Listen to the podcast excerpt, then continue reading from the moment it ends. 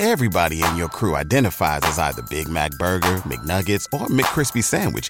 But you're the filet fish Sandwich all day. That crispy fish, that savory tartar sauce, that melty cheese, that pillowy bun. Yeah, you get it. Every time. And if you love the Filet-O-Fish, right now you can catch two of the classics you love for just $6. Limited time only. Price and participation may vary. Cannot be combined with any other offer. Single item at regular price. Ba da ba ba ba. They're united in New York on not competing to raise the salary of Aaron Judge. No, that's not what they're united on. So you you misspoke already. It's not saying don't sign him. It's saying you're still going to pay him a lot of money, but we're not going to pay a dollar more and take him. But David, all. but David, we're talking. That talking doesn't mean the Giants won't. and in my view and in the view of a lot of people is not always the best for the game. Because it's best for the game if Aaron Judge goes to the Mets for 352 million instead of 349 It's best if everyone Yankees. competes. It's best if everyone competes. Yes. everyone does compete, but not everyone can compete on the same But players. except for when the New York Mets owner has got to get a vote and he's got to get 23 votes, so we're not going to compete in this instance. oh my God, that never happens anywhere else but baseball. You're totally right. My bad. Clearly, these owners have plenty of money to share with the players. The idea that the Mets and the Yankees might have a wink wink agreement on keeping down Aaron Judge's salary. That's not what the wink wink is, Dan. The wink wink is, hey, we're not going to take Judge from you. That doesn't mean that his salary is going to be held down. That doesn't mean the Yankees can all of a sudden offer Aaron Judge $220 million and say, thanks for the 62 home runs. We'll give you a $7 million VIG because Steve Cohen's not going to bid for Aaron Judge. Aaron Judge's money is not being held down by that.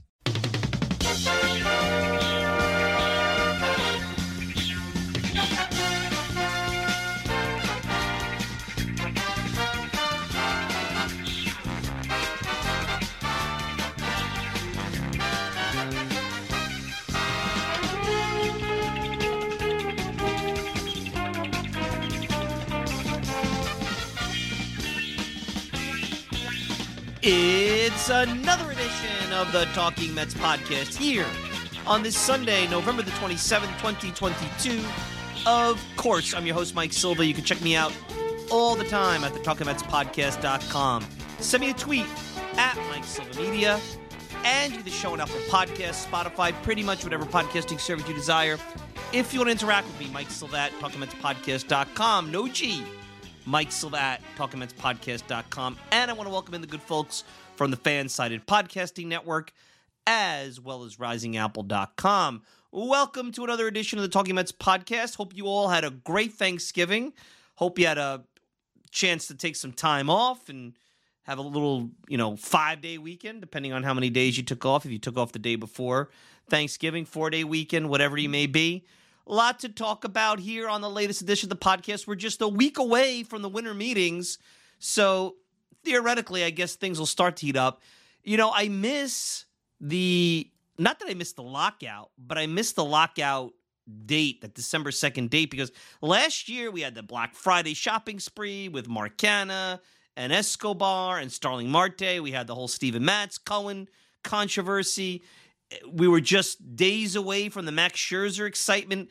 Everything was kind of barreling towards the lockout, and really, you know, not only there, there not really any rumors, and we'll get to that. I think that's going to be how we kick off the show, but it's basically the old baseball hot stove that drags along.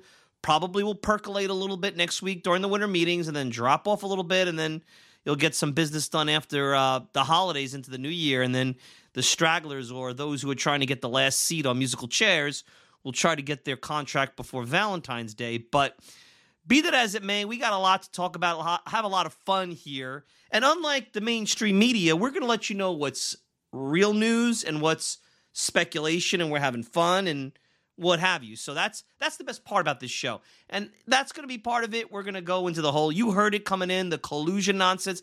I can't believe that a story that was speculation has gotten to the point where there may be, or there actually is, an MLB investigation into collusion between the Mets and the Yankees.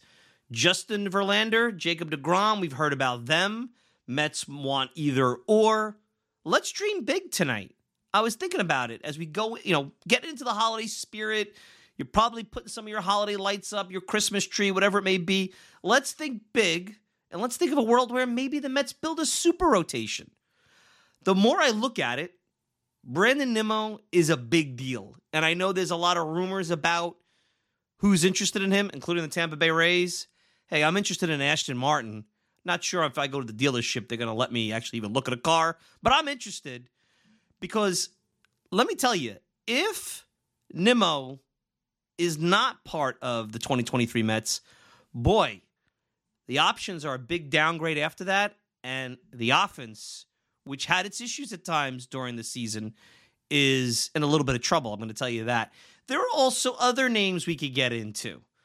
Uh, names that are being thrown around, maybe not rumored and maybe not connected to the Mets, but I'm starting to take a look at, well, you know, how do they round up the bullpen? Are there other offensive options? You know, we know the big fish that they're trying to reel back in. We know the DeGroms. We know they they brought back Edwin Diaz. We know they're going after Nimmo. But they need to round out a roster, and they don't have a lot of minor league options and talent coming through, although they were able to cobble some more uh, arms with upside this week. However, there's a lot more that needs to be done. So we have a lot to talk about here on the Talking Mets podcast. Let's start out though with collusion and this thought that somehow got hatched, and I don't know the genesis of it. And maybe, you know, I think the fans, a lot of people said it started with Andy Martino and an article that he wrote uh, a while back where there was a suggestion, and I think this was right after opening day, that you know Judge had turned down the Yankees offer. They had to go to spring training. Uh, I'm gonna try to go back and find this right now. So if you go over to SNY, the Mets, it's not even Mets blog. You know, Yeah. Well, this is back on November 3rd, and um, you know, basically Martino back on April 8th, the morning of opening day, speculated or said that there were Mets sources at that time when they were asked. I mean, this think about this. Mets sources, whoever they are, were asked on opening day, right before you know they're playing the Washington Nationals, or I don't know if it was the home opener, whatever it was right before they're ready to play the, the opener of the season, they are being asked about Aaron Judge, which is really none of their business. And of course, the Mets said that you know they didn't have they didn't plan to have a fight for Aaron Judge uh, against the Yankees. This has spiraled out of control and led to, and you heard on the Dan Le Batard show, David Samson, who used to be part of the Marlins ownership group. Uh, you have heard now thoughts that the Mets and the Yankees, Steve Cohen and Hal Steinbrenner, this is really morphed, have this cozy relationship. It's not the Cold War that existed when George Steinbrenner was uh, the owner of the Yankees. It's not the Cold War that has been uh, in existence, really, where you know the Yankees didn't really respect the Mets. They certainly didn't always respect the Wilpons and some of the antics that they did. The you know Jeff Wilpon would constantly do things that would sideswipe the Yankees and really make the Mets look small at times, even though it was kind of fun because the Yankees have become somewhat of a caricature of themselves and uh, self-important. And you know, you guys know the whole deal, with the help of the media, of course, because the media has always been kind of uh, a tenth man when it comes to the Yankees, let's say. But anyway, um, that is over. You know, Cohen needed the votes to be voted into the club. Hal was one of those yes votes.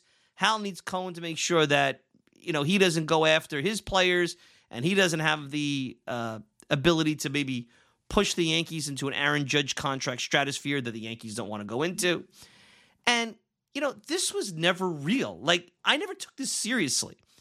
And I've been telling you for a long time that the biggest problem I have with sports media right now, and media in general, is you have the headline, you have the article, and then you have the very carefully worded journalism legalese which basically is buried inside the article. And you could you could spot it out. Look you don't need me to tell you but i've been pointing it out. And i even had an example for you over on twitter and i'm going to try to find that too. But basically it's opinion that has a headline that appears to be news to get you to click and it's opinion that's wrapped up in the ability to think that you have sourced information when really if there is any sourced information it's expert speculation. Just like asking a Mets source, whoever that could be, that could be, you know, the clubhouse guy. And I'm not saying that's what Martino did, because I think he actually does a very good job of being clear about sourced reporting. He actually is one of the best, if not the only one that does that. Um, there's tons of expert expert opinion around there, and you know what the opinions are. Opinions are like you know you know what, uh, you know. So I'll give you an example. Earlier in the off season, this is a this is what I call opinion dressed up as source news. There's a quote. I believe this is from a Mike Puma article. It was from the New York Post, if I'm not mistaken, but it's from a Mets story. The Mets obviously want a reunion. This is in reference to Edwin Diaz, by the way. But with the Yankees and Dodgers expected to get involved in the bidding, Diaz's free agency could be among the most intriguing storylines this offseason. Never have there been any sourced information in that quote that the Yankees or the Dodgers were even interested in Diaz. That's total speculation. That could be me calling people up and saying, "Hey, would the if you think the Yankees would be interested in Edwin Diaz?" Well, yeah, I could see that. They, you know, Aroldis Chapman is is on the back hill of that contract, and the you know he's not going to be around anymore. You know, they've had Clay Holmes; he's struggling at times. Um, they're going to want to, you know, in the past they, you know, they went out, they got Andrew Miller, they got Aroldis Chapman. Sure, I could see the Yankees being interested in in uh, in Edwin Diaz. Dodgers have a need for a closer, one of the biggest payrolls in the game, always willing to spend money. Let's throw them out there. I mean, that's you know, the Mets get thrown into that now. None of that is real information in that in that quote. None of it is wrong. It's educated speculation. None of it is unethical. It's misleading. And when you put a headline that, and, the writers, to be fair to them, they don't even do the headlines. When you put a headline that grabs the reader's attention, and we're in a world of ADD where people don't really read the article, they read the headline or they read the tweet, and then they make up their own speculation, and people are lazy and they don't click through, and and that's how you got to this point. And you have the point where there's actually an investigation into these two teams. The Yankees now, surprisingly, wink, wink, are requesting DeGrom's medicals because, you know, hey, if the Mets aren't going for Judge and they're not going for DeGrom, that kind of fuels the speculation that they're not touching each other's players. The Players Association hates that stuff because, look, I don't blame them. There's been three examples of collusion in their history where players like Jack Morris and Andre Dawson and Tim Raines, and we could go on and on and on and on, guys that were clearly the best at whatever position they were uh, available at in their respective markets and didn't get an offer. I mean, Andre Dawson was actually recently on the Boom podcast, talked about how in the 80s, here he is, a really solid outfielder, all star outfielder, Hall of Famer, on the free agent market, couldn't get an offer. And basically had to sell his services at the last minute while spring training's going on to the Cubs for, you know, half a million dollars, which is laughable. He winds up winning the MVP playing for the Cubs in 1987. So you got to go back to what I tell you guys all the time. And the reason I'm starting this is because it really dives into how important knowing and understanding what's real, what the job is all about as a GM, how complicated it is in the case of the Mets to rebuild this roster, and how to manage expectations and understand your news versus the fantasy and the fun and what we're going to do on this show, which is basically say, hey, you know, let's build a super rotation. I'm going to do that after the break. We want to build a super rotation. And there's consequences to bad reporting. And you're seeing that play out right now. And, you know, and Jon Heyman, who, you know, I have a lot of respect for Jon, but I think he's taken a part in some of this speculation as well. I've heard him on his show with Joel Sherman on the podcast. You know, they did it too, where Steve Cohen said something along the lines on their podcast that you should be able to win with a $300 million payroll. And right away, Joel and Jon are, are saying, well, on our show, he said he wouldn't go above $300 million. I listened to it. He didn't say that. He didn't say that. It's like me saying you should be able to afford uh, a pretty good house at this price.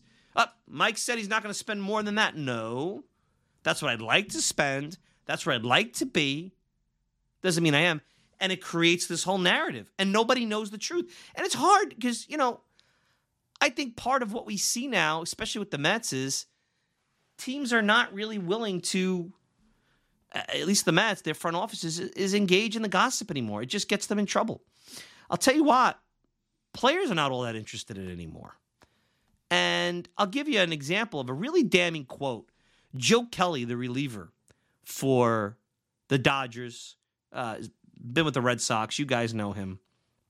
Was really talking about how wasteful the whole recruitment process with free agency is. Like, you know, what is Aaron Judge really going to learn by going to meet with the Giants? And the, are you going to give me the best? You know, everybody kind of knows what everybody else is about. They know the markets, they play in the markets. What's the contract that you want to offer me? At this point, maybe you want to learn a little bit about the culture. Maybe you want to learn a little bit about some things about the organization. But by and large, these teams are all the same. They could all offer you the same thing. It's where you want to play and what's the best financial situation. Um, but here's a quote from Joe Kelly, and it goes There's nothing that a team is going to show him, meaning Aaron Judge, that Aaron Judge hasn't seen, Kelly said. So ultimately, it's like, what do you do for family? What are you going to do to give my alone time? Can I talk to the media less here? Uh, whatever you feel more comfortable, what can you do for me on that aspects? Because money's going to be the same. And if there is a quote that we should take with us throughout the rest of the offseason, and as we watch DeGrom make decisions and Nimmo make decisions, and the Mets reach out to all sorts of players, whether it be Verlander, a future Hall of Famer, or a component player like an Adam Ottavino who could be a really good setup reliever they're going to be able to, for the most part, to get their money anywhere they go, as long as they play their market correctly and they don't overplay their hand or their agent doesn't overplay their market value. And with sites like Fangraphs and all these smart people that have built these algorithms that can spit out right away how much performance is worth in terms of dollars. I mean, that's basically the, the analytic revolution has been a, a, wonder for a guy like Scott Boras who could really go into history and look at the value of a Brandon Nimmo and really nail it to uh, on the head. With all that, it's going to be about comfort. And being in a media environment with this kind of garbage that you see, where the Mets and the Yankees now have a complete narrative built that has led to a collusion investigation over speculation from reporters that really did it because, let's face it, they did it to fill column space. This isn't a video game. This isn't a chess game. This has consequences. I've said this time and time again. Words have consequences. They have meaning. Twitter is not like the when the writers were back in the day sitting at the bar talking trash about the players they cover and nobody would hear it. They acted sometimes, and I've seen it with the media. I saw it with the Mets beat at their worst in like 2018, 2019, 2020 where they would sit on Twitter like they're in the press box, say all this garbage about the players, and expect th- never to get back to them. And then when the players would shoot back, we're like, hold on, you can't do that. That's not professional. Well, you aren't professional. And building a fake collusion narrative about the Mets and Yankees is not professional. And I don't know where this originated and who this originated with. I'm not going to blame Martino. I'm not going to blame any one person. But I know that this has been perpetuated for a long time, for a while, probably since Cohen took over. And we are at the point where, as fans, as consumers of media, as people who want to do this show, we have to work twice as hard to figure out what is real to talk about, what is fake, because we have to battle the headline people. Those who write the headlines, we have to battle them. Then we got to click through and we got to do comp- reading comprehension, not 101, not 102, like a PhD in reading comprehension to see, I see what you did there, beat writer. I see what you did there, national columnist you wanted to give legitimacy to your opinion and you're able to cobble up some kind of source. I'm not saying they're fake, but there's somebody in the business that has some cachet that could say, yeah, here's what I know about how they do business. Any of you who are in your own walks of life, who are in your own industries, know this goes on all the time. But you have to be able to take that information, use it, but understand that it's not gospel. The problem is when you're on Twitter, when you're, you know, doing the hot stove, when people's jobs are on the line, when narratives are formed that become fuel for an angry media and for an even angrier fan base, uh, this could be dangerous. And now it's led to the consequences of, hey, these teams are being investigated. That tells you that. And, and look, I looked at a couple articles this weekend this is gaining some steam. This whole let's start to really. I think it was uh, Will Sammon at the Athletic wrote some pieces and was clear that hey, I'm you know making an educated guess here. I know it sounds ridiculous that you have to do that, But we're in a day and age where reading comprehension is poor, attention of the fan base is poor. People like to look at pictures and watch videos, less about long form reading and long form writing. And you have to really do like, you know, talk to them like they're ABC 123. Talk to me like it's Sesame Street. That's really what we have. So, you know why the Mets aren't going to sign Aaron Judge? Because they already got a $35 million a year shortstop.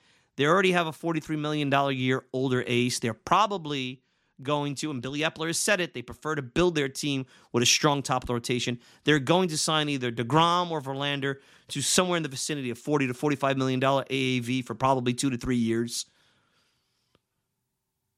And they just quite simply can't afford to throw seven to 10 year contract at a guy, albeit one that has proven me wrong that his you know swing and misses and his strikeout rate made him still sustainable hits a ton of home runs, gets on base. He is definitely an elite offensive player. I just don't think the body's going to hold up. He's already had a history of injuries. I don't think the body's going to hold up into north of 30, where he's at 30 now. And I think that's going to be an Albert Pujols ugly type contract pretty much three, four years into it. I think that's Albert Pujols all over again. And the Mets can't afford to have that when you already have a long term commitment of 10 years to Lindor and you have some risky pitching contracts that you have. Nothing to do with collusion, nothing to do with the fact that the player wouldn't look good patrolling center field, right field, wherever. Just not a good fit for where the Mets are. That's it. So that clip you heard going in with Samson on the Le Batard show and all this other, you know, fancy talk about, you know, why it's not good for baseball that the Mets don't go after Aaron Judge it's just not a good fit. I know that's crazy to say that the AL home run champ is not a good fit for the Mets, but he's not based on the contract that's in play and the point in time where this team is at. Brandon Nimmo's a better fit for the New York Mets. That's it. We'll talk more about Brandon Nimmo later in the show because his name came up. And boy, I got a doozy of a clip from WFAN about Brandon Nimmo to, to share with you in just a little bit. But let's take a quick break. When we come back, can we dream big? I know, you know, we've been talking about DeGrom a lot, but can we dream big? It's the holiday spirit that's in, in season now. Thanksgiving's over, the Christmas lights are up. You know, we're going to be buying gifts and feeling good and going to holiday parties and drinking eggnog and celebrating the year and things are kind of back to normal and we're not doing all the crazy stuff we've been doing the last couple of years. Baseball's back to normal. Look, is there any more example of baseball being back to normal than the fact that free agency is a slog? I mean, it's been a while. We actually going to have a winter meetings next week. Um, so let's think big.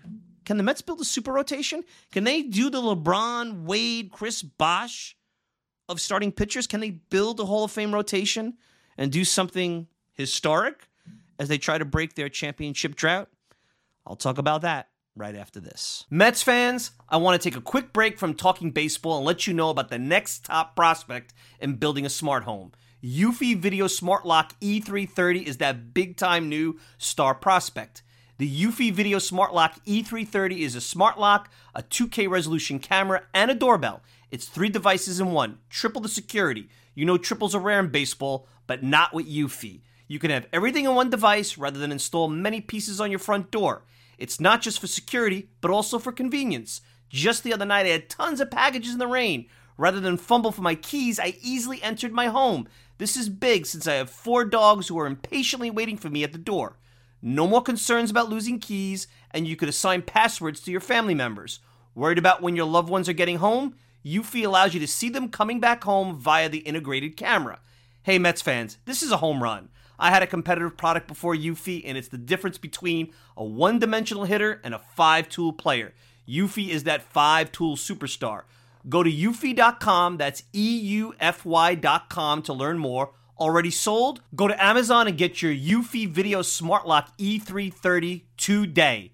Want to go to the store? Best Buy will have it starting around May 20th. Get complete control over your front door at ease with the Eufy Video Smart Lock E330 today. Swimsuit? Check. Sunscreen? Check. Phone charger? Check. Don't forget to pack the 5 Hour Energy. It fits great in a pocket or carry on, and the alert feeling will help you arrive ready for anything. Now get 20% off when you use code 5HE Travel at 5hourenergy.com. Expires April 30th. One time use only, not valid with other discounts. Remember, visit 5hourenergy.com and use code 5HE Travel to save 20%. What's the easiest choice you can make? Window instead of middle seat? Picking a vendor who sends a great gift basket? Outsourcing business tasks you hate? What about selling with Shopify? Whether you're selling a little or a lot, Shopify helps you do your thing, however you cha-ching. Shopify is the global commerce platform that helps you sell at every stage of your business. From the launch your online shop stage to the first real life store stage, all the way to the did we just hit a million orders stage? Shopify's there to help you grow. Whether you're selling scented soap or offering outdoor outfits, Shopify helps you sell. Wherever and whatever you're selling, Shopify's got you covered. Sign up for a $1 per month trial period at shopify.com slash try. Go to shopify.com slash try now to grow your business, no matter what stage you're in. Shopify.com slash try. Uh, yes, so with respect to Justin Verlander, a report from Ken Rosenthal over the weekend indicating that the Mets have inquired and had actually a Zoom conversation with free agent Justin Verlander about his future. Of course, Verlander, 39 years young, the reigning Cy Young Award winner in the American League, has talked about wanting to pitch until he's 45 years old. So it would not surprise anyone if Verlander gets eventually a two or a three year deal. A couple notes on this particular fit.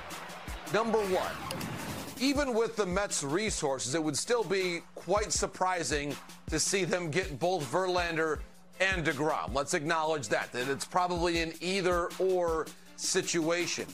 Furthermore, I would say that of the large market National League teams, that while the Mets are clearly interested and have had this conversation according to Ken's reporting, I think the fit with the Dodgers and Verlander is at least as good and probably even better than the fit with the Mets. Of course, we know Verlander uh, has a home in the Los Angeles area. It makes a lot of sense from the standpoint of how the Dodgers like to structure their contracts with maybe more veteran pitchers and players who are on a, a shorter term, high AAV structure. With the Dodgers and Verlander, I like that pairing even more than I like the pairing with the Mets. So I certainly.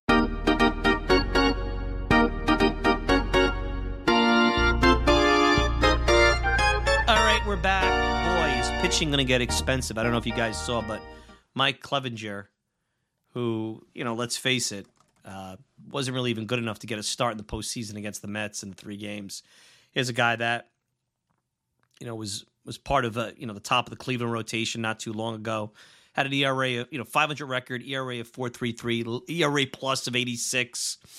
You know, potentially some good peripherals or some good bounce back stuff. I know he's been injured. He just got an eight million dollar deal from the White Sox. Pitching's expensive. I know that I was the one that said not to pick up Carlos Carrasco's option and maybe negotiate that down. But now looking at this kind, I mean, this is why they pay Billy Eppler the big bucks, and I'm sitting behind a microphone. But you know, Mike Clevinger is going to get eight million dollars. I mean, Carrasco at 14, I guess, is uh, is pretty fair. I still think it's a little bit of an overpay by three, four million bucks. Mets need arms. Uh, Mets need veteran arms to give them innings. So we'll see. Now, um, there was a great article by Will Sammon. He's the Mets beat reporter for the Athletic. And I, you know, again, I'm not stumping for the Athletic. I'm not saying that you have to go out and spend money on a subscription because they've they have their issues. I've had issues with the Athletic, but you know what really pisses me off about the Athletic? Uh, before I get to my point about Degrom and Verlander, is that here I am. I've been a subscriber now for since it opened. Basically, was it but three, four years now, four or five years, maybe more, you know, it's probably about five years old. It's been a while, and I get all these offers for like a dollar a month, you know, for Black Friday. And uh, well, you're a current subscriber, so we're not giving you anything. I should cancel and then come back on, right? Well, and anyway, but basically, Will Sammon went and he took ten scouts and executives throughout the game and asked them, "Who would you prefer, Degrom or Verlander?" Now, we know the whole deal now and the way this is all setting itself up. Mets said since the day the season ended, they want to build a rotation with a big one, too. They like that whole idea that they built a year ago. Didn't get to see a lot of it because of injury, but they like the idea of Scherzer DeGrom. There's been all sorts of it. And this is where I, I can't wait. For, this is why when DeGrom signs back with the Mets, because I, I believe he will. Not because of anything more than I believe he will. And I believe it's kind of breaking that way. I really would like somebody to ask him, and I don't think he'll answer it. Like, where did this idea that you didn't want to be here come from? Because I'm assuming if he signs, he will speak to the media at some point, maybe via Zoom, but he will speak to the media. However, if he doesn't, I think it's clear that the next, because the Mets have met with him via Zoom, I think the next tier down is Verlander. Now, it begs the question for me, though. If you're the Mets, sure, you're meeting with Verlander, you're discussing what you have to offer to Verlander. How do you take that if you're Verlander? Do you sat, flat out tell the Mets, hey, this is what I'm looking for. I am interested in New York, whatever. Maybe that was the getting to know each other Zoom. And you, if you're Verlander, do you tell the Mets, well, look, if, am I am I number two to Degrom? Are you just basically going to call me when Degrom turns you down? Because that's that's kind of awkward, and I'm sure that you know, look, it's business. I mean, Degrom and and Verlander know. I mean, if they're going to go out and talk to other teams, if Degrom's going to go out and talk to other teams, Mets have a right to set themselves up for Plan B, albeit a really good Plan B and arguably a Plan B. I'll say the big thing about Verlander is he's pitched in the postseason. He's won big games in the postseason. He's a Hall of Famer. He very well, if he pitches till he's 45 and he can pitch and stay somewhat healthy, even if he's not elite, um, you know, he, he might win 300 games. He's got 244 wins. He needs 56 more wins. Pitches another five years, wins 10 games a year. There's your 300 wins. You know, they've said they may not be another 300 game winner, uh, but, uh, you know, Verlander has a shot at that. I don't think it's a, a high percentage shot. I think it's going to be still hard. I mean, to pitch 345. I know Jamie Moyer did it, different type of pitcher, but a rebuilt arm, anything can happen. So my point is, you're talking to Verlander on Zoom. You know, you've made it clear you're interested in Degrom. Why not both? And I think this is a wild idea. I don't know how much rooted in reality is. It's an expensive idea. And I've told you guys, I've done the math. The Mets have, if they want to stay about $300 million, they have about $100 million to spend, and they got to get bullpen help. Adam Ottavino's name came up in the media uh, this, this weekend where the Mets want to bring him back. They need Nimmo, and if they can't get Nimmo, they need some kind of offensive equivalent out there, you know, preferably in center field. And, you know, they could probably get away with some of the young players providing depth on the offensive side, like Brett Baty did, Vientos did at points in the season. And you're pretty much set with the rest of your offensive roster after Nimmo. So it's not crazy to say the Mets would use a bulk of their budget on DeGrom and Verlander. And then I think, well, you have a couple of more years of Scherzer. I think there's an opt out after the second year. And I think that's important to know because this is where this idea that the Mets aren't going to go all in you're Scherzer, you know, you're basically probably, and he said this on with, with Sherman and Heyman, he's told the front office his thoughts. It's their job. He was clear. It's their job to build a team. But he's told them his thoughts on what he'd like to see. And look, if he's not happy, probably going to opt out of this thing after this year. He's not going to stick around while they mess around. So, how crazy is it to go out there and align the two years, which is the Scherzer one year plus the option year, with two year deals at big money for both DeGrom and Verlander. Maybe get an option if DeGrom wants the extra year. Maybe Verlander wants to see how things go and do one year an option, but do something like $50 million AAV for each. Spend $100 million just on those two guys. Have a Hall of Fame rotation. I mean, here's a guy, Verlander, that the last two years where he pitched full years, which is 2019 Houston lost to the Nats in the World Series. And 2022, he's 39 and 10. I mean, say what you want about DeGrom. And, and I look at the article by Will Sammon. Most of the scouts and execs feel that DeGrom is the better pitcher, has the better stuff when he pitches. But Verlander wins. And I know that that's an antiquated way of looking at things, but Verlander's strikes out a ton of batters. He doesn't walk a lot of guys. He knows how to pitch. Now, he's pitched in Detroit and Houston, so he hasn't pitched in a big market, but he's got a, a pretty famous wife. I don't think the spotlight is a big deal for him. And similar to Scherzer coming over here, because let's face it, before the Dodgers, Scherzer pitched in Detroit, he pitched in Arizona, he pitched in Washington, not big markets. These guys could come here and really f- feed off of each other. Could you think about a crazier, if you want to talk about Cohen being George Steinbrenner, George Steinbrenner esque mercenary rotation that you could build by bringing those two guys in? You have your homegrown guy that if he comes back and you could get any kind of long term commitment of three, four years, I very well think his if he pitches at the rate he is now, his number is going to be retired. And I think that's part of, I would say, the cachet of coming back to the Mets. Verlander has a World Series.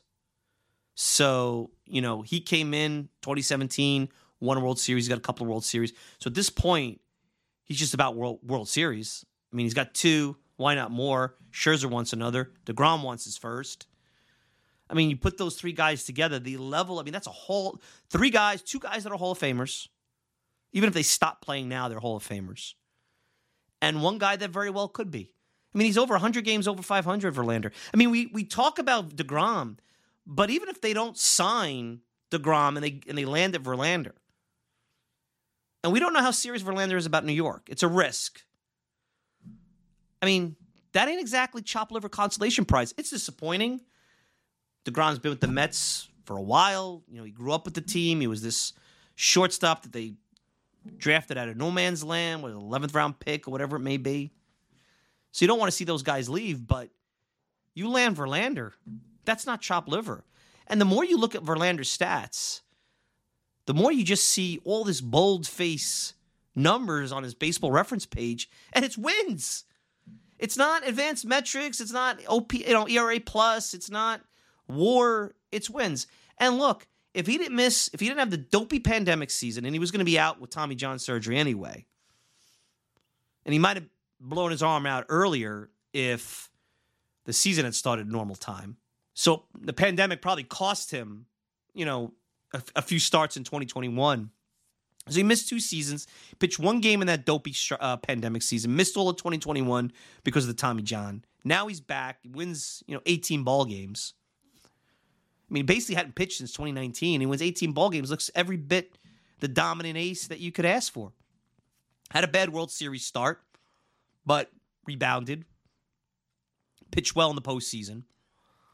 I got to tell you, now if it sac and this is where I'll get to after the break. If it sacrifices Nimmo, I'm not into the super rotation. But you got to admit that's enticing. I mean, what more of an all chips to the center of the table type of move for this win now Mets team with Buck as the manager, with a farm system that has no ability to produce very much on the pitching side. With a farm system that actually has, if you look at Baty, Vientos, um, Alvarez, and now you got Mauricio Winterball tearing up, playing third base too. He can play shortstop. I mean, you have four depending on how you look at Mauricio, you have four young, potentially high, highly productive offensive players that you could count on. You really don't need to do more. I mean, I think Steve Cohen has said this. Forget about what he said to Sherman and, and Heyman about the $300 million you should win with $300 million payroll. If you're going to be at the Cohen tax, why just go a little above it? Blow through it. He said that. That ain't my words, that's his. And what better way to do that than to sign both these guys? And I'm not saying that that's realistic, and I think it's a very, I'm not saying it's a 0% chance, maybe 10%, but why would you have the Zoom with Verlander unless A, you knew DeGrom was likely to leave, and B, on that Zoom, wouldn't you have the conversation with him and say, hey, you're our number one or our number, you know, uh, you're our number two priority after DeGrom. And would he be okay with that? And would you have the Zoom if you weren't serious, I mean, you got to think of some of those things. Like, think about how a Hall of Famer, these guys all believe they're great. You think Verlander wants to uh, give anything to DeGrom regardless? He's like, hey, I've won 244 ball games in my career. I've won Cy Young Awards. I've played in the World Series and pitched big games. He hasn't done all that stuff. He doesn't win a lot of games. He doesn't even pitch a lot. I was out two years, but the last two years that I pitched, I won 39 ball games. He hasn't. And what's funny is you look at Will Sammon's um, feedback from industry sources about DeGrom or Verlander.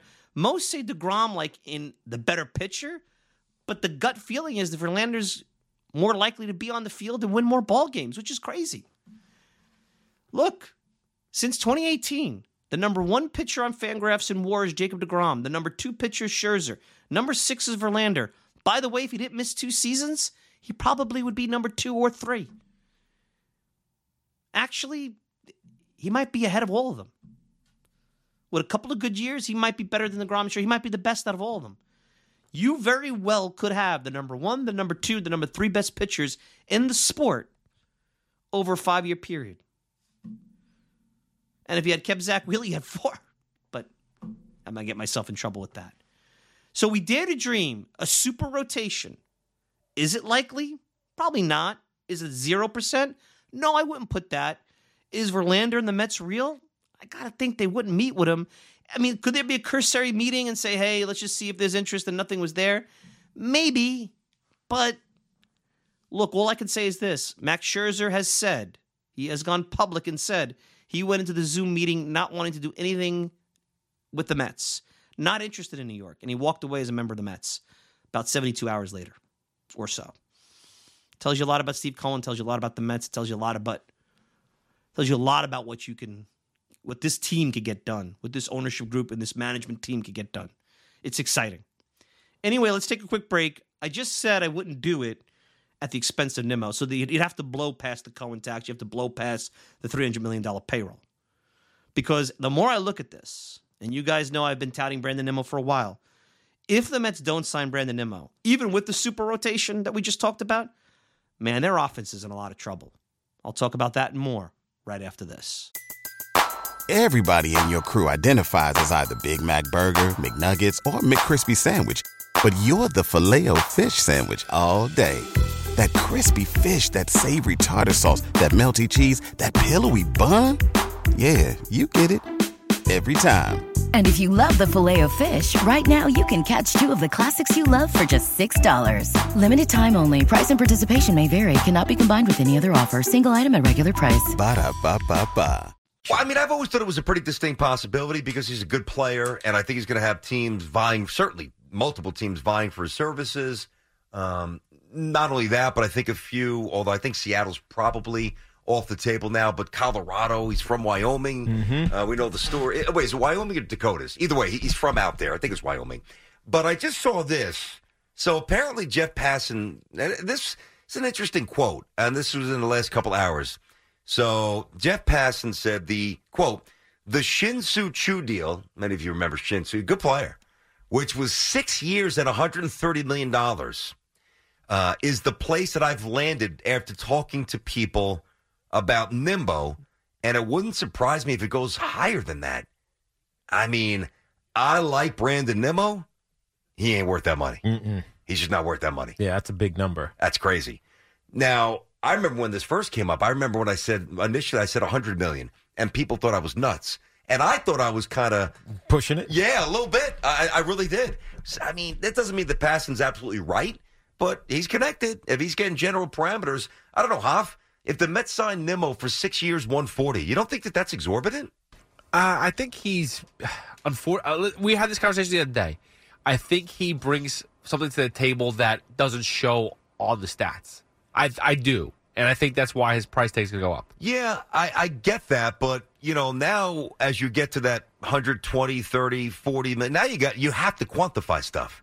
Like it's one thing if a guy's making 8, 9, 12, he's got energy, it's got this intangible. Again, good player, not special, awful arm. I mean, the other thing that I saw about Nimmo, and I really like Nimmo. He's a baller. He's a grinder. He's a big part of your identity. I'm a fan. The other thing I thought was interesting, which is why I think his market's going to be robust, more so than I thought. I guess apparently he talked to a few teams, and they've already assured him, like, hey, whomever we have in center field right now, we're going to move them to the corner to hmm. accommodate you in center. So it looks like teams are going to move mountains to get this guy.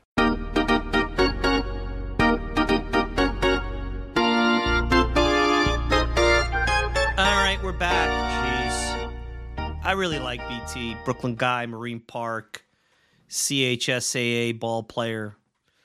You know, was very good to me when he was out in San Francisco. I did uh, some uh, uh, uh, one-on-one interview with him. Has actually been on my podcasts when I I did the old you know ESPN show. So I, I have nothing against him. Great story. Started out doing you know Nick pregame and halftime shows in the lobby at MSG, but you can't go on talk about Brandon Nimmo the way you just heard that clip from WFAN, and then whoever that was, his producer, whoever that is, because it looks like Tiki Barber was not in the studio that day, talks about well, his his real value for Brandon Nimmo is not in the stats. Well, I agree. You know, the hustle, the attitude, the character, the work ethic. That's taken a lot of his deficiencies and turned them into strengths. 100% right but his value is everything in the numbers. Analytics is what makes a pretty vanilla, very good looking ball player that a lot of people over the years, big names in media, and a lot of you have written to me have said he's not um he's a fourth outfielder and I'm like, are you watching this? I mean, the only knock, and I agree with BT, the arm isn't great. The only other knock I could really put on Brandon Nimmo is he's got this herniated disc, and he alluded to the fact that he doesn't steal bases to keep himself healthy. I do worry about the health, and he gets hit by pitches a lot, so that's always inherently a health risk. But you can say that about Pete, you can say that about McNeil, you can say that about Marte. Happened to Marte, but the herniated disc from a couple of years ago that that doesn't really go away. Take it from someone that knows people with that stuff. That doesn't go away. That has to be managed. And sometimes Western medicine doesn't always manage it the right way. Let's put it that way.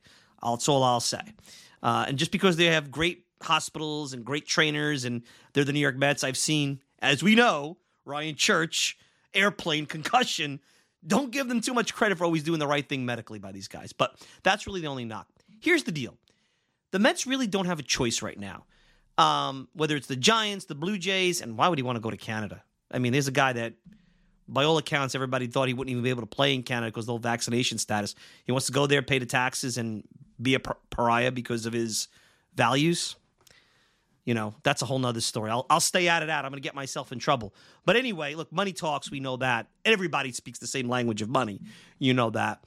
Um, you know, I don't know the, you know, the Cubs, whatever, you know, Rockies, everyone's, that's speculation. Guys from around that part of the country, grew up a Rockies fan, always hits well in Colorado definitely would do well for his overall offensive numbers. But I've never seen well, are the Rockies even contending? Like, why would they sign him to a contract? Like, where where are the Rockies going that other than that speculative fit that makes sense? But my point here, that's not the point to get on a soapbox here about Brandon Nimmo. You guys know the deal. The the contract that is being bandied about, and Shin-Soo Choo, who I never even thought about, who when I went to the numbers is pretty much like uh, Brandon Nimmo, uh, the seven year, $130 million contract, he was a top five outfielder entering free agency. He had the same type of numbers run creation numbers, war. I mean, Nimmo is top 25 in 2022 in all of baseball in run creation. He's number 28 since 2018. He's number 28 in war since 2018. He's hanging around Bryce Harper in that territory. He's a top 10 outfielder. Seven years and 175 million is his value. He's a $25 million year player. If George Springer was going to get that, and before he got hurt, Michael Conforto was going to get that, Nimmo's going to get that. He may not hit 35 home runs, and you may not like the all shucks deal, and you may not like his politics, and you may not like his religious beliefs.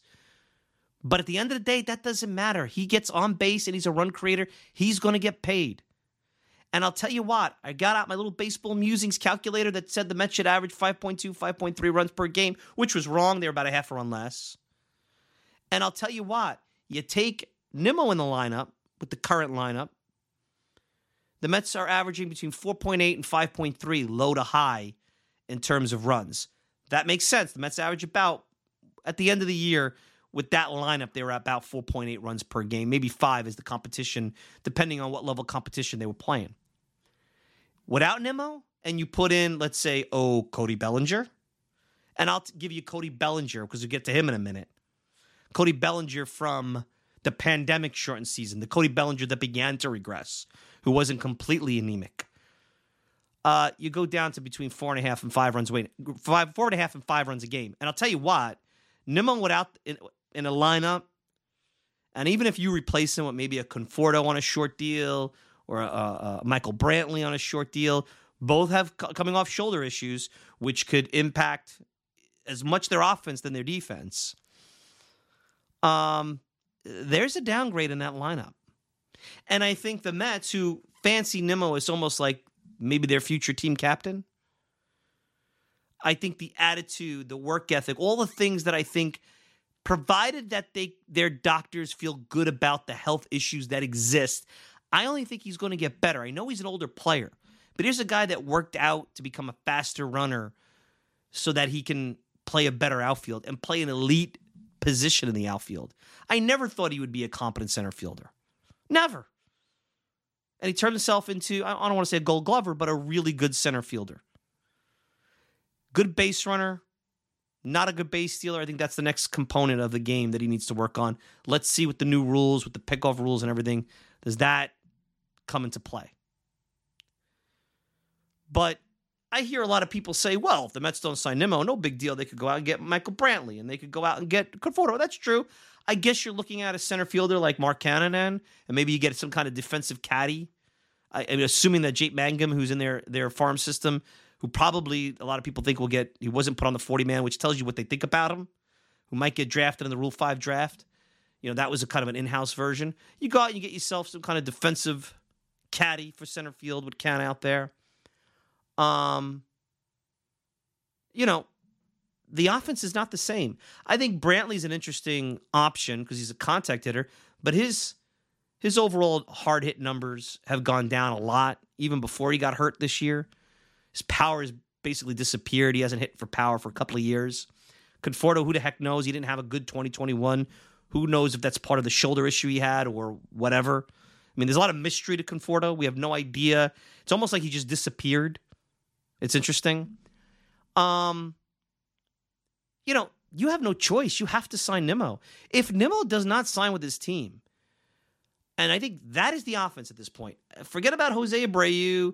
Forget about going out and looking at you know anybody else. It's kind of Nimmo a bust because I think you have to reformulate the offense if Nimmo's not part of it. I mean, I never thought Shin-Soo Choo was so good. And, and I, look at the numbers; it's amazing. Now that contract didn't age well in Texas. He declined after the contract. I don't know the story about why. And look, if Nimmo does get hurt and can't stay on the field, which there's been instances of that in the past couple of years, not so much in 2022, that could be a very expensive sunk cost. So there is risk here, but I think you kind of know the guy. And I think that's the beauty of having a competent old school manager in Buck Showalter who really can provide context to the front office of what he sees with these guys. And he's been around so long.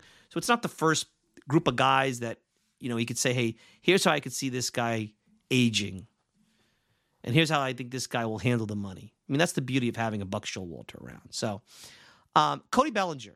Uh, I don't understand the fascination with Cody Bellinger. Now, to be fair, there are a lot of people that believe the shift will help Cody Bellinger. He lost something like 20 hits to the shift, uh, or has 20 less hits on the ground.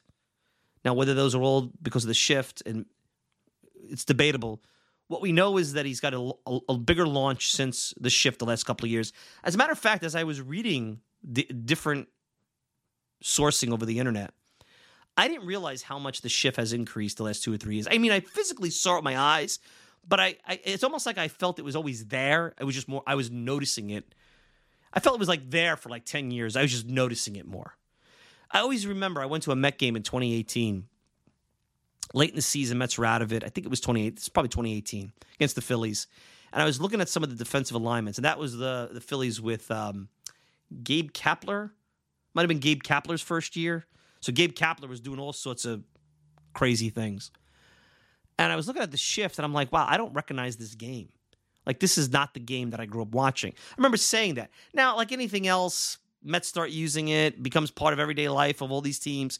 You get used to it. But it's had a very negative effect on guys like Joey Gallo, who reportedly lost 29 hits a couple of years ago to the shift. I mean, think about that.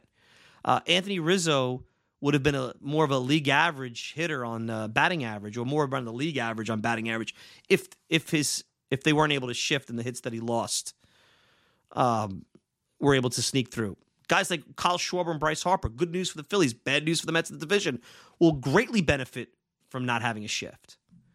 So if Cody Bellinger, and I believe you gave Cody Bellinger 20 hits on last year's um, average, he's probably hitting about 240, 250 instead of 210, 215. You know, look, you could almost look at it, it's almost an extra hit a week. Well, there's six months of the season, 24 weeks, you know, 20 extra hits. It's almost a hit a week. Now, does that mean he's more productive? Here's a guy that hasn't hit at home, hasn't hit on the road, strikes at a ton, doesn't walk anymore, still has power, but still a good outfielder. I mean, great arm, upgrade defensively from Nimmo. And look, you may have to take the lottery ticket chance on Bellinger and add a more stable bat. I mean, you can't make a, that would be what the Mets under the Wilpons would do with cash flow issues. They they they couldn't sign Nimmo, so they'd go for Bellinger and hope for the best. What you could do is you could get a Bellinger on a one year deal, incentive laden, but you're gonna have to go out and maybe get a Michael Brantley or beef up your DH with a Jose Abreu. You're gonna have to do some of the things. Even and and this is assuming that you know the super rotation is still there. You know, you do the super rotation without Nimmo. I mean, you can't you can't win zero to negative one. You're going to see a lot of, and those guys are not going to go eight nine innings. So you're going to be leaving a lot of these games up to the bullpen, and you know Verlander very well could have the same issues that Degrom has had here. And then you all be pulling our hair out saying you have this historic rotation, three Cy Youngs, three Hall of Famers, can't score any runs for them. I know that that sounds like crazy, but it's not. And, you know, I just don't know if Bellinger, after what I've seen and the, regression, I know he's had, you know, issues with his legs and, you know, all sorts of stuff going on. You know, the shoulder issue by bumping somebody in a postseason game, really stupid. You know, I that's called a stupid 101. So, imagine that happened to the Mets. Like, I, you know, that's not really talked about because the Dodgers, so they won the championship, the fake championship, but the championship. I mean, that's crazy. You separate your shoulder, you know, bumping one of your teammates. I just, I don't get it. So, um, you know, look, I mean, the only other saving grace with all this is that, like I said, you have these kids like Vientos, Alvarez, Baty, Mauricio, um, and maybe they could complement a little bit. But you don't have Nimmo. It's you. You kind of rip out the heart of your offense, kind of like a like an en- engine, similar to I think how Jose Reyes was for the 06 Mets. You know, you take a Reyes out, that Energizer Bunny, and you know Nimmo's a different type of Energizer Bunny, just working counts and getting on base and and all the things. And it just he's a good representative of the uniform, old school good representative of the uniform. So um, I'm not all that crazy about Cody Bellinger. You know, taking a flyer on him. If Nimmo's in the fold, if it's very incentive laden, I don't see that. Like he's going to go to a place where he can rebuild his value where he's going to play every day. He's not going to go to win a championship. I see Cody Bellinger going to a place where he can play center field. He can maybe not be. I mean, who knows if New York's even the right place for a guy rebuilding his value? Personally, probably not. I know his father played here for the Yankees. It's probably not at all because he's going to be thrown into this cooker. You might want to go to obscurity, rebuild yourself, and then put yourself back out in the market, and then take the money and then see what happens. So, listen, I know I, you know, I sound like a broken record. You guys know the value of Nimmo. Look up the run creation numbers. Look at the WAR. It's right there with Bryce Harper. he might not hit 35 home runs, but he gets a run is a run is a run, whether it's a trot around the bases or other ways to get it brought in. A run is a run. Let's remember that. And uh, there's a big downgrade, and Cody Bellinger is not. You're not getting MVP Bellinger. And if that guy is going to come back, I don't think it's going to come back rebounding in New York. That's my feeling on that. All right, let's take a quick break. When we come back, we're going to talk a little bit about some names being bandied about, bullpen names, lesser known names, and some of my thoughts about what are some of the and and we know there's a budget, so we're kind of like not sure how deep the Mets can go, but what are some other names that I've seen pop up that are interesting to me as the offseason develops? You're listening to the Talking Mets podcast. We'll be back with more right after this. Doc Gooden had many classic outings as a member of the Mets. What was his best? We asked the man himself when he joined me on the Talking Mets podcast. I think it was 85. I was in LA. Um, I think the score was 2 nothing or 3 nothing, and Gary Carter's catching me. I didn't throw a breaking ball into the seventh inning. And I remember the ninth inning, they got a couple of guys. It might have been a base load they got on, or a couple of guys got on base. And they had three lefties coming up. I think I struck two of them out, and then I think Terry Whitfield popped up in the game. I thought that was my best game. You know, looking back at it, just top of my head. Listen to this and more at www.talkingmetspodcast.com.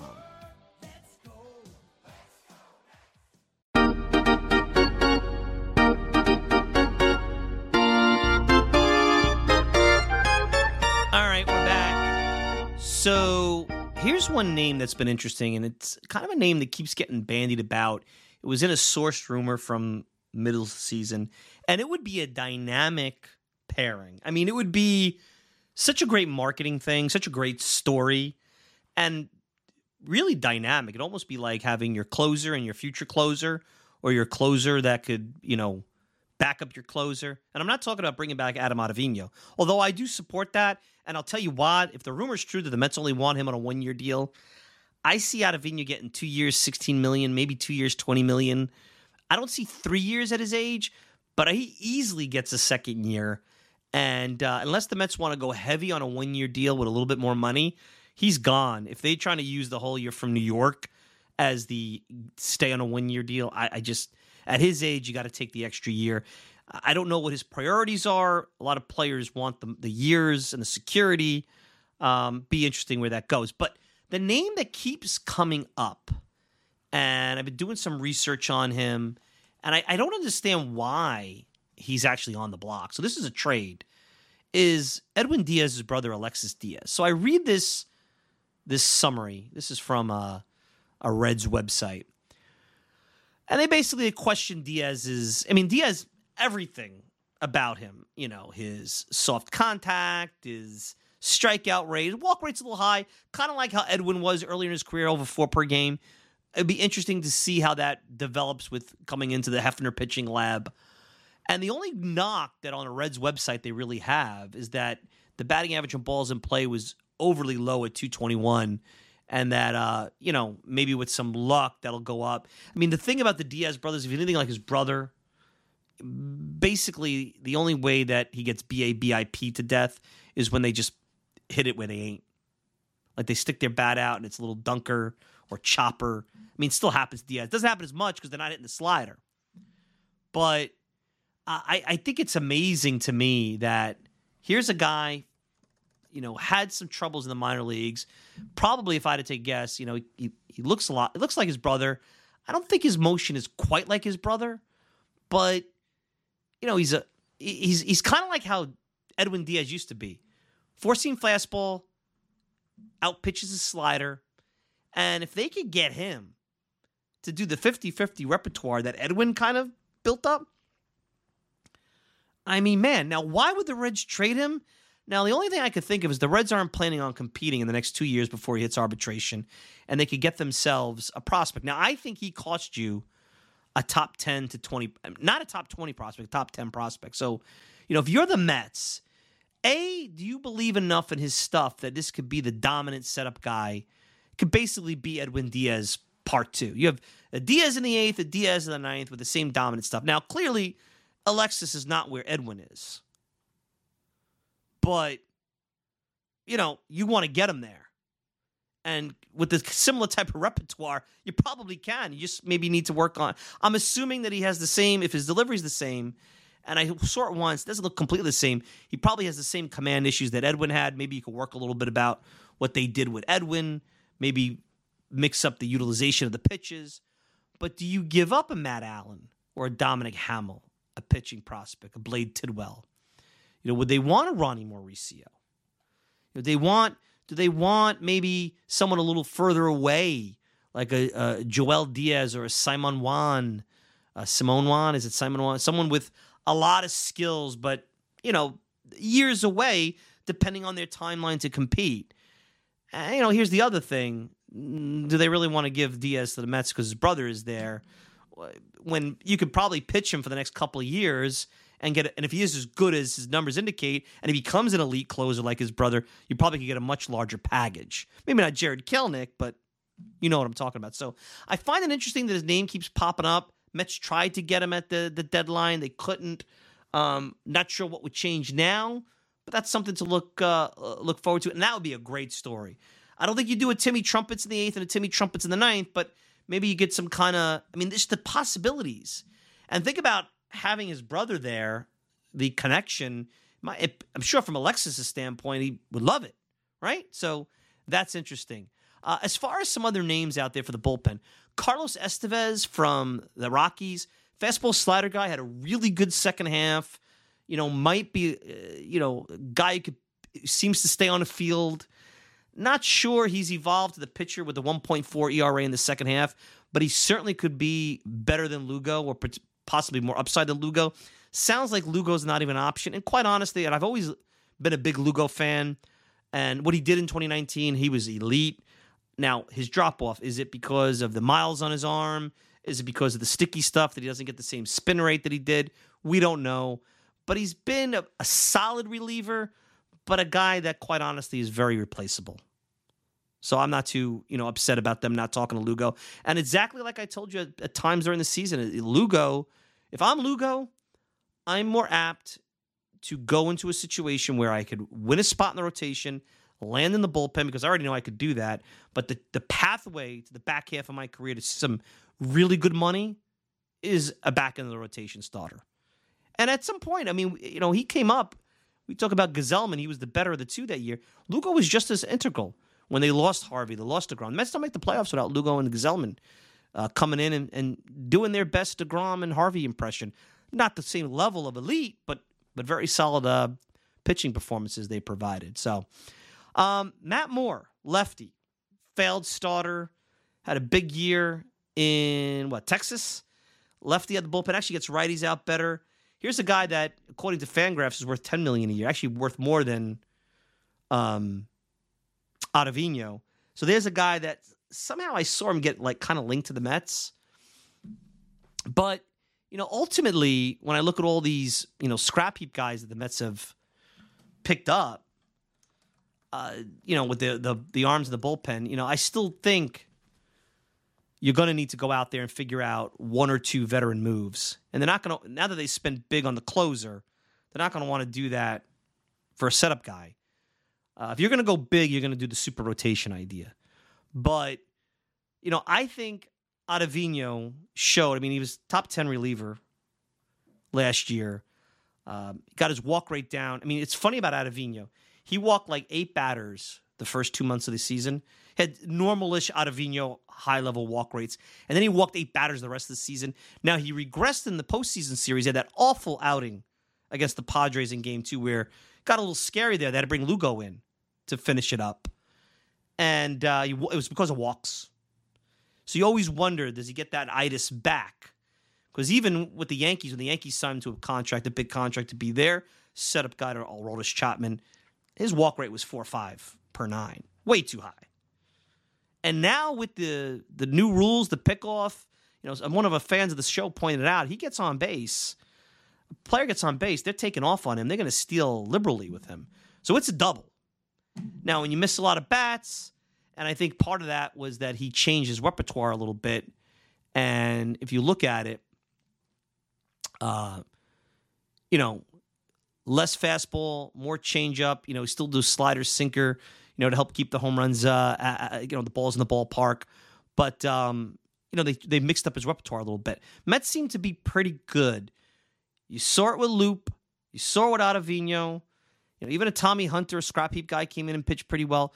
The Mets know how to get these guys to pitch and get the most out of their whatever the best version of themselves can be. So you have that. But I really am curious about them investigating this Alexis Diaz thing with Cincinnati. And I am not opposed, you know, knowing that they have all this control. They have his brother locked up now on a big contract. He's going to be relatively affordable for the next for the next couple of years, and even after that, arbitration. You know, as a setup guy, you know, you could have yourself six outs of your bullpen clean for the foreseeable future and a guy who could be a backup closer, close in Cincinnati. I know it's Cincinnati. And I think it's worth giving up one of your top 20 prospects. I really do. Now, would Cincinnati want that? I don't see see the scenario I don't see is why Cincinnati would do it when you could just pitch him, close him, and increase his value unless they feel that he's a ticking time bomb because he didn't have, you know, he had some spotty minor league numbers. He's not a, a finished product. So they may not, you know, they may not, um, you know, they may not believe in him. Now, Eric Jagers, who was in that organization, knows him better than anybody. You know, you have the right guy there to give you feedback and say, hey, this is what's, you know, you don't want to bring him in because Diaz's brother. You don't want to be there. You don't want to do it for Edwin. You want to do it because it's nice that he's Edwin's brother. But, you know, you uh you want to do it because there's some potential really big upside there. But so those are some names that popped up recently. Tommy Kahnle's got a lot of interest. I said there's like 10, 11 teams. There's a guy the Dodgers had on the scrap heap. I mean, the Mets are going to have to go through this list. And whether it be, you know, an Archie Bradley or Will Harris, um, you know, you know, Chris Martin, who was out in LA, like they're going to probably have to bring in a veteran on a reasonable deal to round out that bullpen. Because the guys they signed, all these guys on minor league deals, and the Stephen Ridings and the guys, I mean, these guys are not meant to be relied on. These are the shuttle guys. These are lottery tickets. You know, you have Drew Smith, you have Edwin Diaz. I mean, could you imagine you got Alexis Diaz, you got Edwin Diaz, you got Drew Smith. Maybe you bring back an Ottavino at that point, and somehow you know you got this lefty Saucedo, or you figure out the lefty situation. I mean, Percy with the three batter rule. If you have a righty, you know, maybe a Matt Moore. I mean, I know I'm spending a lot of Steve Cohen's money. I'm spending a lot of Steve Cohen's money tonight. I'm spending on a super rotation. I'm bringing back Nimmo on seven years and 175. I'm bringing in bullpen arms. I'm I'm not spending Ben Stein's money. I'm spending Steve Cohen's money.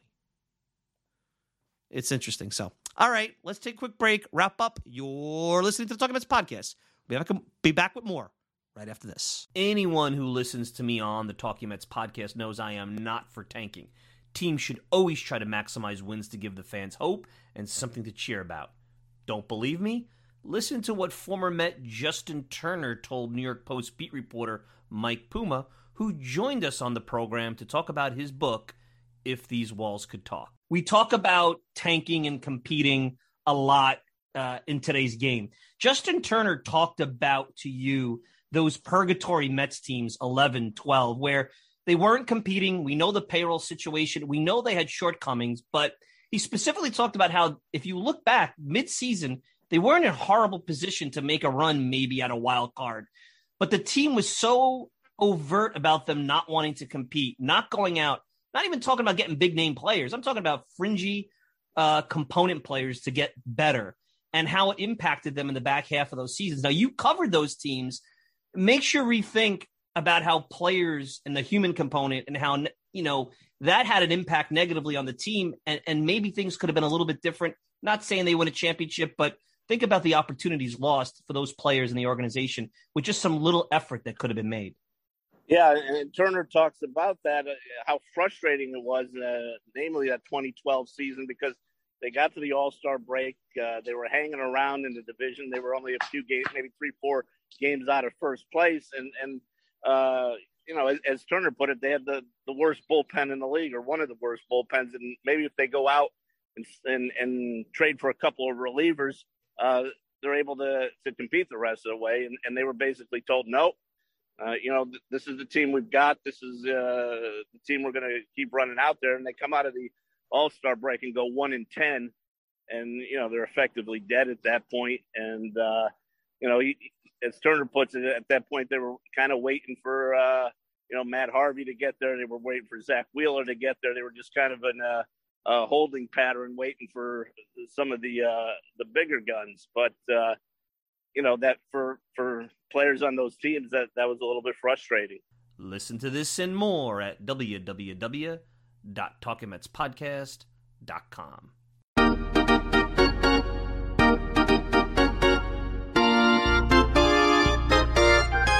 All right, we're back. Final thoughts. Thanks for listening to the Talking Mets podcast. So, the winter meetings is in about a week, and that's when this podcast gets a little silly. And it's good. We haven't had a winter meetings podcast in a few years. I mean, it's been pandemic, meetings are canceled, lockout, you know, kind of a different type of free agency. I know a lot of people thought that the meetings were an antiquated idea. I mean, the winter meetings are really for the industry and for those that want to make the the, the, the trek to find jobs and to network. I mean, that's what it is. And, and you can't do that on Zoom. And I think we had this vision that we could just sit in our offices and do everything and be anywhere. And and certainly there's a great value. I mean, look, I use Zoom to conduct a lot of business for this show. It's a great tool, but I think the winter meetings are important. Not that you need to sign Jacob DeGrom and get into a room and hammer it out. I mean, you could do that over the phone, but I think there's a lot of networking. There's a lot of things you could learn about teams, uh, and you'd be surprised, you know, what what could come out of it. I mean, players sometimes go to winter meetings looking for jobs, and you know, pitching their wares, so to speak. So, um, so what is that going to mean? So the winter meetings start. They're on the West Coast. I believe they're in San Diego. So that means a three-hour time difference, which means there's going to be stuff happening in the wee hours of the morning. So this is one of the few times in uh, the off season where, similar to when you wake up after a West Coast game and you're, you know, you, you fell asleep and you're anticipating did the Mets win? What happened? You open, you know, you know, you open up your iPad or you get on your computer and you're like, oh, what, what happened? You know, I, I went to bed at midnight. There was rumors that the Mets were looking at this, this, and this. Oh, at two o'clock in the morning they signed this guy. You know, that kind of deal. That that's the kind of stuff that you get, or you or you you'll wake up and nothing happened, which has happened too. Um, it will be interesting how the pace of these signings will will play out. Obviously, the big fish, the Degroms of the world, the Verlanders of the world, the Nimmos of the world are probably locking things up for some of the other players. You know, as teams try to fit into their budget. You know, we even talked about that a little bit as we play fun with free agents here. I mean, you really can't figure out what the Mets could spend on the bullpen because you don't know what it's going to cost to really, you know, kind of an idea what it's going to cost to keep Nimmo and uh, and Degrom. And also, there's not a lot of sourced information about what the Mets will do. I mean, Billy Eppler and Steve Cohen have kept a tight lid on this. I mean, the Mets are really, really good. Going back to when Sandy came back. Funny, Jeff Wilpon's not in the building now. How that works. Um, eh, just crazy. It's crazy when you think about it. So, had a lot of fun. Talk collusion. Talk Brandon Nimmo again. Dreamed about a super rotation. Threw some names out there, including the brother of the Mets closer. About you know maybe these are guys to look at. So what are we going to do with the uh, the winter meetings? We're going to play it by ear. I'm going to see how things go. Um, you know, we probably are going to have to do a show not just on Sunday. It's not going to be the weekly feature show. I think it's going to be, you know, probably, you know, maybe every day after news breaks or maybe one before the meetings and one after. I'll think about it. I'm going to make it so that the show stays fresh and relevant as long as it can.